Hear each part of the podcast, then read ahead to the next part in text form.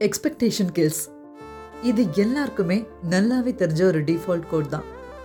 ஆனால் நிஜமா to we follow தட்னு கேட்டால் சந்தேகம்தான் பிகாஸ் ஹியூமன் நேச்சருங்க அது.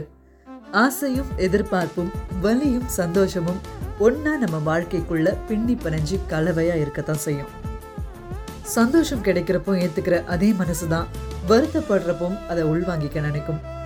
அதுக்காக எதிர்பார்க்காதனெல்லாம் சொல்ல முடியாது. எதிர்பார்ப்பு இருக்க தான் செய்யும். ஆனால் அது நடக்காதப்போ அந்த பெயினை ப்ராசஸ் பண்ணி எவ்வளோ சீக்கிரம் ரிவர்ட் பண்ணிட்டு பேக் டு ஃபார்ம் வர நினைக்கிறோன்றது தான் நம்ம இங்கே கற்றுக்க வேண்டியது.